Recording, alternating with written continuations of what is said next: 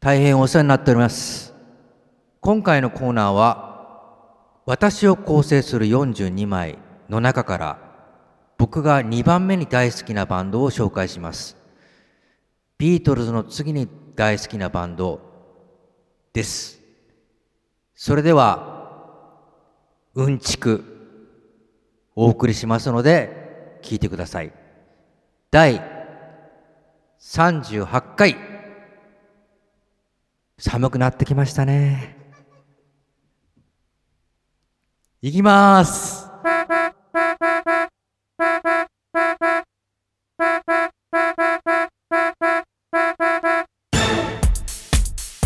サードクラス、袴田拓のたらこ、たらふく、食っちまったよ。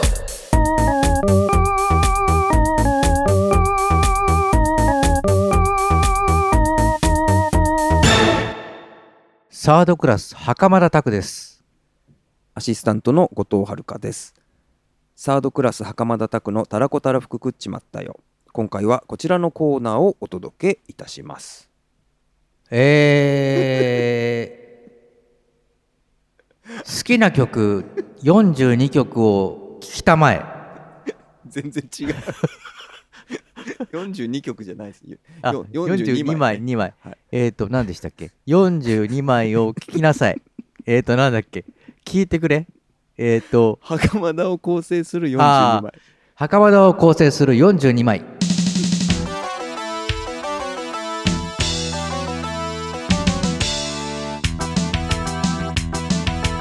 はい、このコーナーは「ハッシュタグ私を構成する42枚」に習いまして袴田拓が今までに影響を受けてきたアルバム42枚をピックアップして1枚ずつ語るというコーナーですはい。さて今回取り上げるアルバムは何でしょうか？今回2回目ということでですね、やはり私、ベルベットアンダーグラウンド行きます。はいベルベットアンダーグラウンドのファーストですね。ファーストは何て言うんですかね、タイトルは。紹介するのにえーはい今回取り上げるアルバムはベルベット・アンダーグラウンドのファーストアルバム「ベルベット・アンダーグラウンドニコ」になりますまあ、このアルバムなんつうのはですね、まあ、北海道の頃、私、オホーツクにいましたけども、その頃、ジャケットだけ知ってたんですよね。はいはいちょっとアルバムの説明をしましょうかはい。アルバムの説明をしますねええベルベット・アンダーグラウンド通称ベルベッツはアメリカ・ニューヨークでルー・リードとジョン・ケイルを中心に1964年に結成されたバンドでこのアルバム「ベルベット・アンダーグラウンドニコ」は1967年にベルベッツが発表したファーストアルバムになります。ポップアートの機種アンディ・ウォーホルのプロデュースでファッションモデル等の活動で有名だったニコをゲストに迎えて制作されました。アンディ・ウォーホルデザインによるバナナのジャケットがあまりにも有名なロック名盤を代表する一枚となっています。はい、そうなんですよ。だけど、これ聞いてる人は、オホーツクにいなかったな。いたんだけど、親父なんだろうな、多分。僕が学生の頃はこんなベルベットのベの字もないね。誰も知らなかったですね、ベルベットアンダーグラウンドは。その頃っていうのは1980年代、だから僕が中学卒業したのが89年で、うん、高校になっていろんなレンタル屋行って、ジャケットを見かけることはあったんですよ。はいはいだけど、まあ、このジャケットよく見るなぐらいでうんうんうん終わってたわけですね、バナナのジャケットね。そうですねこれはもうロックを聴かない人でさえ見たことはあるかもしれないぐらい有名ななんか内容は知らなくてもジャケットは知ってるっていう人も多そうなそうですぐらいにね。有名なジャケットですよね。それで、まあ、あのー正直、聞くとこまで行かなかったんですよ、僕、オホーツクにいる頃、北海道の。うんうんだけど、し名前は知ってて、はいで、あんまりいいと思わなかったんですよね、なんとなく感じとしては。聞かないうちに。あまあ興味なかったっていう感じですかね、うん興味なかった興味が持てなかった持というてなかった。ううんん。それ東京来てですね、なんかもう飢えてましたからね、ああいいロックはないかーなんつってね、いいロックはないんですかーなんつってですね、もうね、叫んでましたからね、いいロックないですかーなんつってね。うん。それでですね、いろんな評論家さんがちょうど再評価した時期だったのかうな。ん、1990年ぐらい？うん、当時はどんな捉えられ方してたんですかね？だから、当時だから売れなかったんですよ、このアルバム、アメリカで。発売当初ね、うん。うんで、1万枚売れたんですね。それは確実なデータだと思います。1万枚売れたんですよ。えっとねえさっき見た情報ではええ3万枚って書いてたかなおごめんなさい。かける3ですね。1万かける3売れた。あの5年間で3万枚しか売れなかったあ、だから最初の初動は1万ぐらいだと思いますよ。うんうん。でね、まあその本当に映像残ってないんですよ。売れてないからあんまり。うんうん60年代のベルベッツのライブなんてちょっとしか出てなくて。うんで、まあこのアルバム聴いた瞬間にですね、東京出てきてですね、買いに行きましてね、やっぱり有名だっつってね、名盤だって言うからね、雑誌かなんかで見たのかな。上で借りに行ってですね、もう聞いた途端にどぎも抜かれましたね。はこれはすごいぞと思ってですね。で、僕ね、ビートルズの次に好きなんですよ、ベルベッツ。あうん。で何がすごいかっていうとですね、やっぱりね、ルーリートの声ですね。セクシーというかですね、なんというかですね、非常にこうなんか個性的ですごくこう、なんて言ったらいいのかな、なんかこう、キャッチーではないんだけども、ものすごく響いたんですよね。ん。で、なんかこう、まあメロディアスな曲もあるんですけどもう、ん。特にルーリードの曲ってそんなにコード数も多くなくて、はい。それ3コードとか2コードとかでできてるのが多いんですよ。うんうんうん。でまあ最初の Sunday Morning なんかはちょっとやっぱり普通の曲っていう言い方はあれですけど割とメロメロディアスに作ってると。このアルバムのねねえ。1曲目のええ「Sunday Morning」それはちょっとい意図的にね、メロディアスに作ってるところあると思うんですよ僕は。これはシングル曲として書かれただったかな。ええ。うん。結局衝撃を受けましてね何が衝撃だって声も言いましたけどもやっぱり曲がシンプルでですねこれだけ聴かせられるってことですね。ああなるほど。ええ。それはずっと作曲に取り組んできた袴田さんらしい観点。っそうですね。て感じがしますね。ええ。うん。それでそのコード数も少なくて結構メロディアスでもなくてだけども雰囲気とか声で持っていくと。あとはその機材が特にいいわけじゃないのに音がすごいいいんですよ。うん、びっくりしましてね。音がいいっていうのは、音がいいっていうのはだから僕好みの音ですね。うんうんうんうんちょっとローファイがかったうんちょっとこういい音っていうよりはちょっとくすんだ音なんですけどうん、も、はいはい。そのハイファイな意味でのいい音っていうわけではなく意味ではなくてなくてねね。うん。うん。でまあその結構ちょっとまあローファイの走りでもあるのかな？意外とその機材的にそれは狙ってわけじゃなくてあーうん。そうですね。ローファイをやろうとしたわけではないなないんですね。でしょうけどね。えとにかく予算の問題でローファイになったっていうことなんだろうけども、えええうん。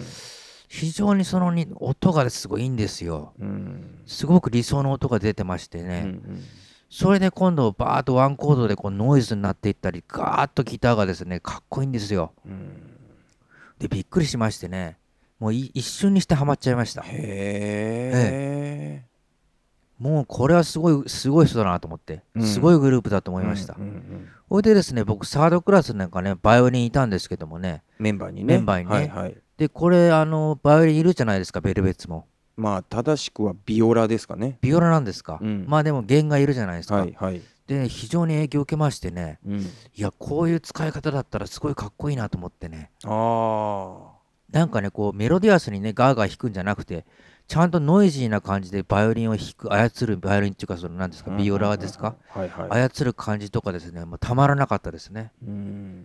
でまあそれでその3コードって言ってもですねあのロックンロールの3コードと実は違うんですよルリードの3コードっていうのははあはあはあはあロックンロールの3コードっていうのはうん A 行ってうんララタタタタタタタいっててててててててててててててててでいくっていう感じなんですけども、はいはいそういう3コードじゃないルーリード3コードなんですね。うーん A 行ってダーダーダーダーダーダーダーとかですね。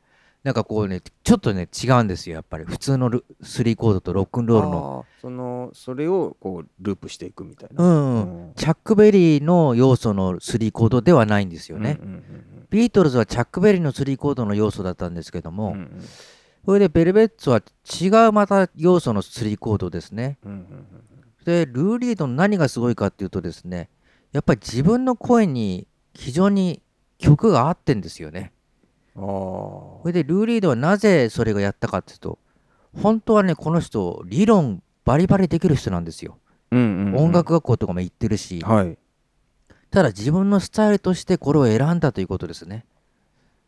ルーリードは、うん。このシンプルな構成。このバンドでは非常にこう実験的な色が強いですけどもえ。えともと割と商業的な分野から出発っていうか職業作曲家やってたんですそうけどね。ですよね、ええルーリードは確か、うんで、まあそういうことで、きちんと曲も作れるけど、あえてこういうことをやってると。うんでもそれが好きで自分の声が一番乗るというような作曲ですね。うん非常に影響を受けましたね。なるほどええ。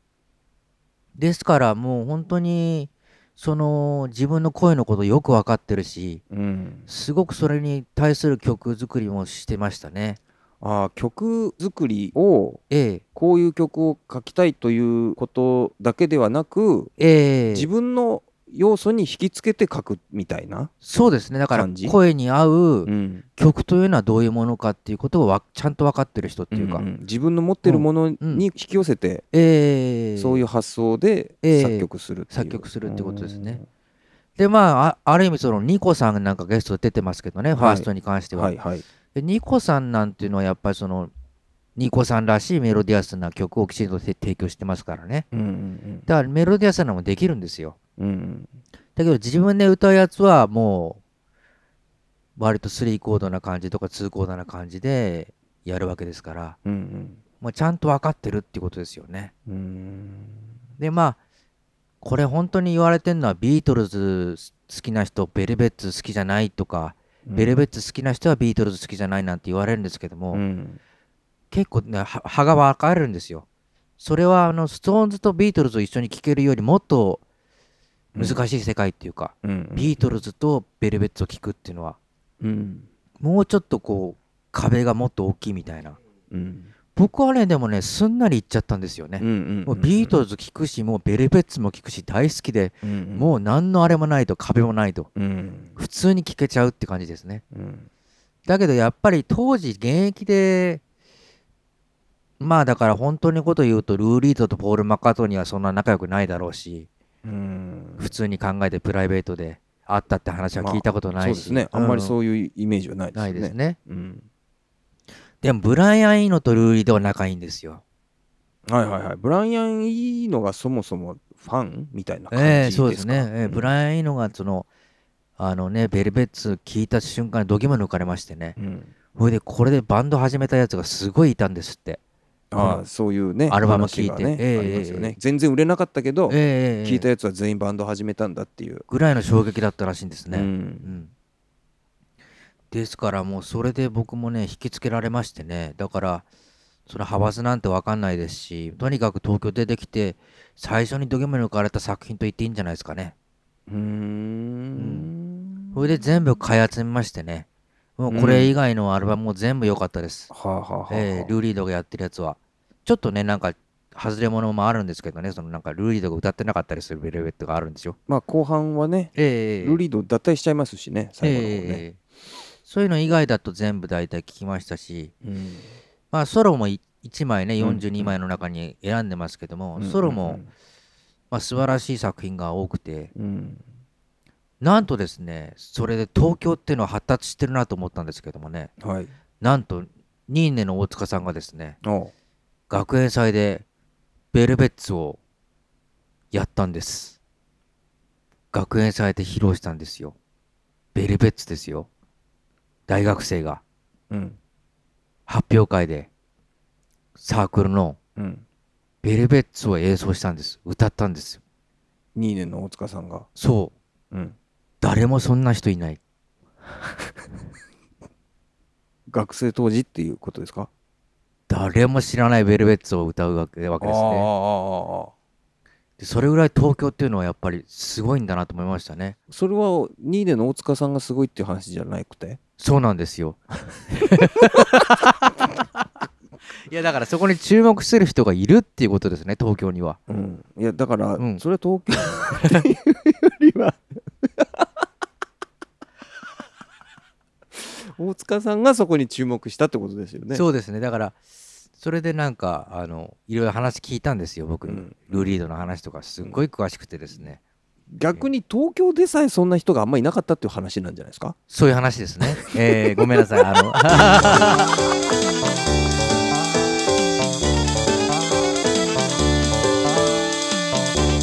サードクラス袴田拓のたらこたらふく食っちまったよ。これアメリカ本国とかではやっぱり歌詞が非常にセンセーショナルだったっていうような話もそうなんですよね。聞きますからね。だからうん。やっぱり日本での受け止められ方ってまたちょっとねまた英語圏とはまた違うのかなっていう。うん。だから曲とか歌だけで聴くにはちょっと退屈すぎるかもしれないですね、うんうんうんうんで僕はそこにはまっちゃったんですけどうん。ただやっぱ歌詞なんか分かったもんなもう涙流すんでしょうね。もう僕なんかはまだそこはこう踏み込んでないっていう感じなんですそうですね、うん、だけどもう泣いて泣いてもうしょうがないでしょうね、うん。歌詞なんて分かったもんなら。でも泣くのはねやっぱ老後でいいかなと思って、う ん老後の楽しみ。うん。老後の楽しみ。ルーリードの歌詞。うん。歌詞ね。もうルーリードの歌詞なんてですねもうソロになればなるほどですねもうね言いたいことが多すぎてねしょうがないぐらいのもうすごい情報量だと思うんでね。確かに言葉数はね、ええ。多い感じしますよね。その言葉数を多くしたいがためにシンプルにしてるとこありますよね曲を。ううん。ん。もう言いたいことが多すぎちゃってみたいな。っていうことなのなか。なかどうかわかんないですけどね。けど。うん。まあでもねベルベッツ選んだのはこのアルバムと何選んだのかちょっと忘れちゃったんですけども。うんまあ音なんかは一番僕が好きなのはセカンドですね。ああそうなんだ。ええルリードのルリードじゃないベルベッツのセカンドですね音はね袴田さんちょっと話題がずれちゃいますけど、ええ。ベルベッツはローデッドが一番好きだって昔言ってたような気がしたんですけど。ローデッロローデッドはですねあの曲は好きです。メロディアスに作ってるからわざと。うんうん。音に関してはセカンドですねうん。うーんえ。ちょっとローデッドはメロディアスに作ってる曲のロックンロールみたいなやつがちょっとあえてやってるとこあるんですよね。うん。そのあえてかどうかそのその喋ったことないから分かんないですけど、うん。まああえての感じを感じると。感じるっていうね、うんうんそれで言うとこのファーストええ。ベルベッツニコはええ。こうどのあたりが特別なんでしょうか？やっぱニコさんに気使ってますね。ああ完全に気使ってる感じ出てますね。やっぱり、あのアンディ・ウォールさんが紹介してるかどうか分かんないですけども。確かでもそうですよね、ええ。そのプロデューサーのアンディ・ウォーホルがええ。ニコとやろうっていうええ。ことでこの組み合わせになってるんですよね、ニコさんの曲が2、3曲入ってんでしょうかね。確かね、2曲か3曲入ってるんですけども。うん、まあでもボーカル取ってるだけで作ってるのはあれですよね。そうですね。ベルベッツサイドですよね、で非常にニコさんをこうに気を使ってる感じはありますよね。そこまあ面白かったりするし、うんそこで作曲能力なんかがすごくわかるっていうか、うんうんニコさんにはこういう曲合うんじゃないかっていうことできちんと提案してるっていうことですよね。曲がね、ルーリードはね。かどうかは分かわんないけどね。そういう感じがするっていうねという感じでですね、うんまあこのアルバムすごい好きなんですよ。だからこれも結局まあ 18, 18ぐらいから聞いて今までですからもうまたさっきも聞きましたけどね。うん。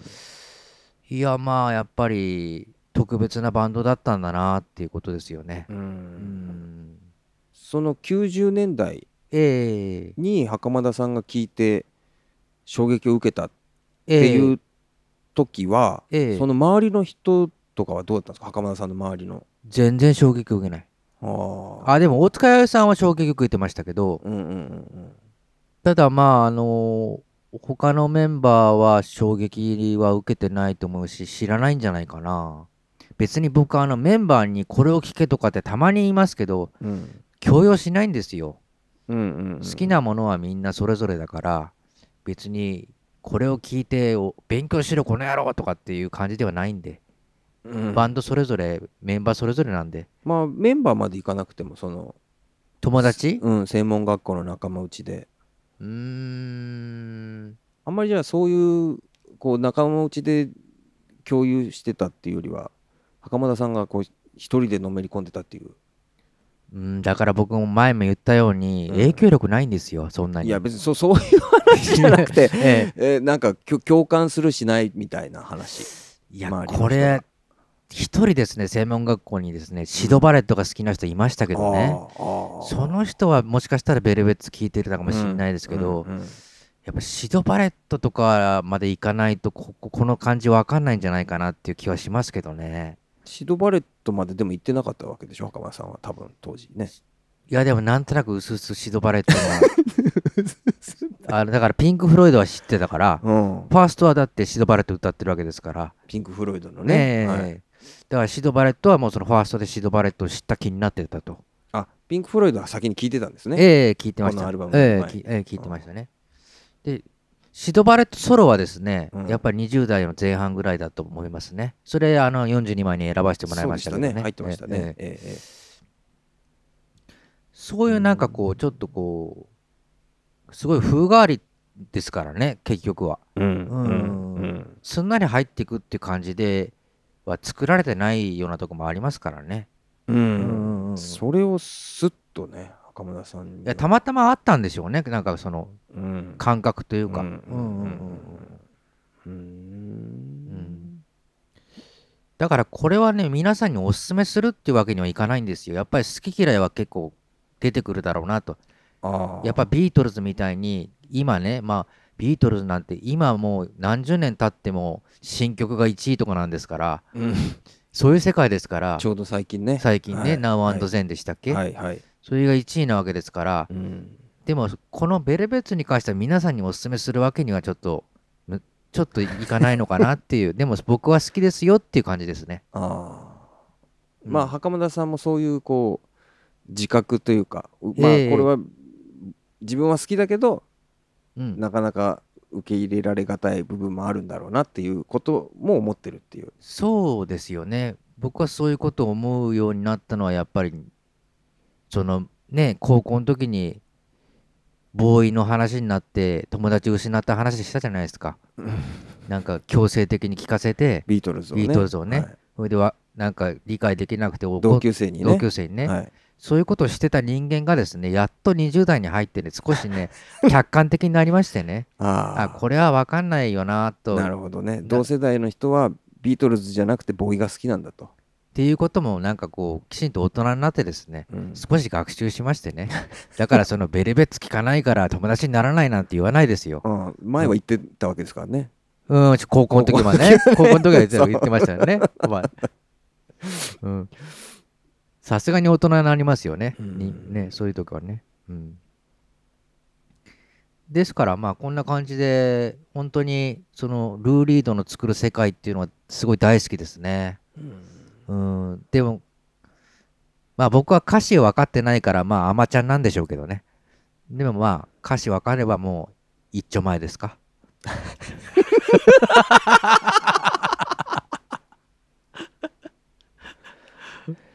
そこも分かれそうな気がしますよね。歌詞英語なり違う言語のをその翻訳を読み込む派読み込まない読まずに聞く派みたいなのね。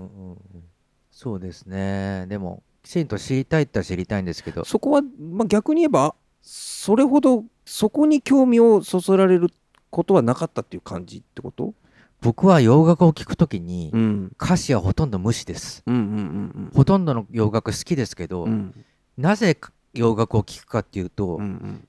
歌詞に惑わされなくて済むんですあよ。あはいはいはい曲に没頭できるからよ洋楽が好きなんですね。はいはいはい。だから僕歌詞をあえてねこうあの意味を求めたりすること自体にうん。あんま好きじゃないんですよ。なるほど。そもそもそういう感覚を持ってるんですね、そうですね。だから本当にサウンドが好きで、歌が好きで、うん。何言ってるかはとりあえずよっぽど汚いことじゃない限りは、うんうん。あのそんな気にならないっていうかうんうんすごい浅いこと言ってたとしてもなんかいい曲だと思えばそれはいいし。うんうんすごく政治的なメッセージがあるんだったら知りたいとは思うけどうん。それをあえてこう文字に起こしてねうん。そのやるとかっていうとこまではあんまりその洋楽の聴き方としてしてないんですよね。それはビートルズでさえもそうです。はあはあはあ。はあ初期はやっぱりなんとなくですけどまあ女の人に恋をして「I love you, I love you」って言っているとああまあそれはいこう一聴してわかるうんわかりますね。ですよね。もううん。僕を愛して愛してくれないのなんでみたいな話ですよね。ビートルズなんて初期は。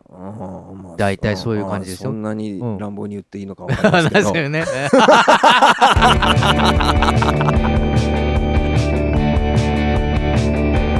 サードクラス袴田拓のたらこたらふく食っちまったよ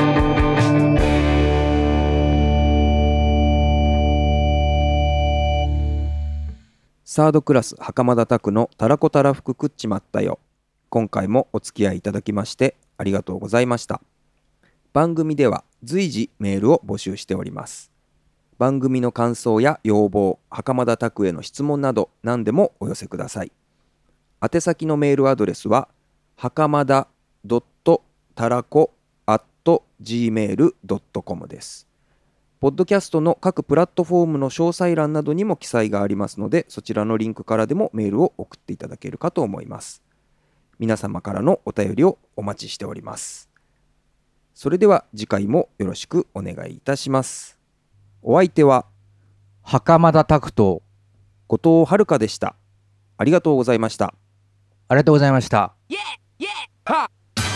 サードクラス袴田拓のたらこたらふく食っちまったよ。は